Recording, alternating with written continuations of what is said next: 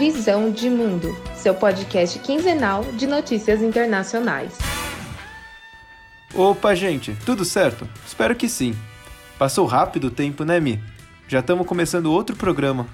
Verdade, a gente já tá até em outubro. Esse ano passou muito rápido.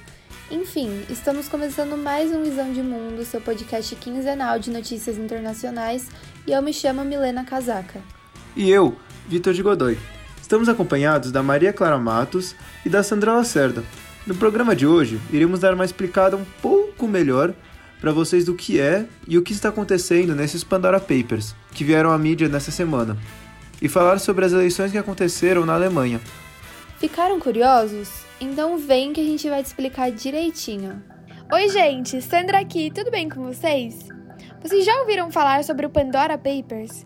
Esse é um projeto realizado pelo Consórcio Internacional de Jornalistas Investigativos, que analisou o vazamento de documentos financeiros que expõem líderes mundiais, celebridades, criminosos e bilionários. Cerca de 600 jornalistas investigam os donos de offshores em paraísos fiscais, constando na lista inclusive o nosso ministro da Economia, Paulo Guedes. Exato. Mas você sabe o que são offshores? Quem fala aqui é Maria e eu vou dar uma rápida explicação. Offshore são empresas ou contas bancárias abertas no exterior, em lugares onde os impostos são baixíssimos e a burocracia é menos rígida. Muitas vezes não é necessário nem mesmo declarar o dono e a origem do dinheiro. As offshores não são ilegais, mas não declará-las é. Mais da metade dos offshores se localizam nas Ilhas Virgens Britânicas, situadas a leste de Porto Rico. O Consórcio Internacional de Jornalistas acredita que a investigação pode ser o início de uma série de revelações. Por isso, chamaram de Pandora Papers, fazendo alusão ao mito grego de Pandora. Ela foi a primeira mulher criada por Zeus e possuía uma caixa, que foi dada pelos deuses com a recomendação de que jamais a abrisse. Sem conter sua curiosidade, Pandora abre a caixa e, com isso, liberta de seu interior todos os males desconhecidos pelo homem. A riqueza secreta e os negócios de líderes mundiais, políticos e bilionários foram expostos em um dos maiores vazamentos de documentos financeiros já ocorridos. Cerca de 35 líderes atuais e passados, além de 130 bilionários e mais de 300 funcionários públicos de alto nível, como líderes mundiais e embaixadores, aparecem nos arquivos. Alguns dos nomes citados nos documentos enfrentam acusações de corrupção, lavagem de dinheiro e evasão fiscal global o rei da Jordânia Abdullah II, o ex-primeiro-ministro britânico Tony Blair, os presidentes do Quênia, Ucrânia e Equador, por exemplo, estão nessa lista. O vazamento também liga o presidente russo Vladimir Putin a ações secretas em Mônaco e mostra que o primeiro-ministro tcheco André Babis, que inclusive busca a reeleição, comprou duas vilas por 12 milhões de euros, que são aproximadamente 75 milhões de reais, no sul da França, sem declarar uma companhia offshore. Mas então, é crime ou não ter um cargo público como de ministro e ter uma conta dessas no exterior? Em entrevista recente ao canal Cultura, o professor de Direito Constitucional da FGV São Paulo, Oscar Vilhena, afirmou que os funcionários públicos devem se afastar da movimentação de qualquer conta que possuírem no exterior, mesmo que declarada. Logo, o que deve ser analisado é se tanto o presidente do BC ou o Paulo Guedes movimentaram essas contas quanto funcionários do Estado brasileiro. Afinal, ambos possuem informações privilegiadas e elas não podem ser utilizadas para benefício econômico próprio. Oi, oi, gente, voltamos e muito curioso isso do Pandora Papers, né? Vai dar o maior bafafá, certeza. Nossa, sim. Tava acompanhando essa semana e realmente vai estourar muita coisa ainda. Vale a pena ir acompanhando o tema. Mas bem, vamos falar de coisa boa? Vamos sim. Agora em setembro ocorreram as eleições na Alemanha. E antes da gente tocar certinho no assunto, acho melhor explicar um pouco como funciona o sistema eleitoral de lá.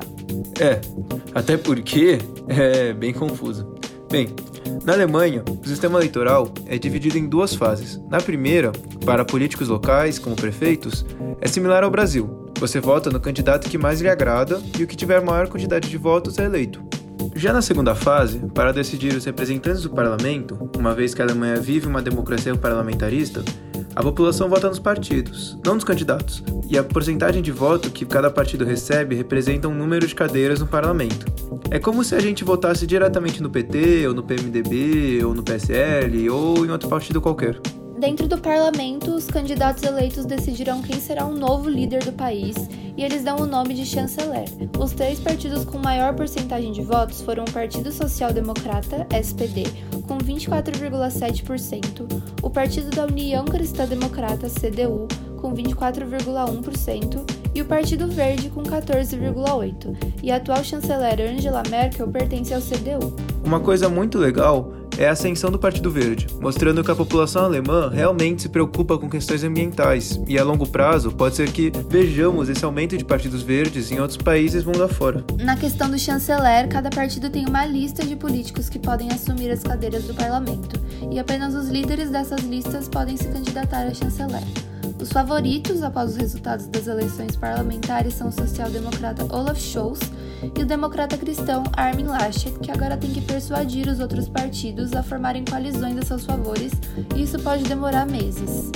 Exatamente. Como o partido de nenhum dos dois teve liderança clara, a disputa ficou bem acirrada. Inclusive, a União Democrata Cristã teve o pior resultado desde a Segunda Guerra. Agora, além dessa disputa para chanceler, por que a gente não fala um pouco sobre a diversidade que esse resultado trouxe à política alemã? Dos 735 novos parlamentares, mais de 80 têm histórico migratório. Ah, e a gente não pode esquecer que pela primeira vez na história, duas mulheres trans foram eleitas. Agora, licencinha que é hora de desenrolar no alemão. Tessa Ganserer e Nike Slawik, uma mulher negra e também imigrante, Auetz Tess Fayesus, e uma mulher com deficiência, Stephanie Aefner, todas pelo Partido Verde. É isso, pessoal. Chegamos ao fim de mais um episódio do Visão de Mundo. Te esperamos daqui a 15 dias no próximo programa. Tchau! Visão de Mundo, seu podcast quinzenal de notícias internacionais.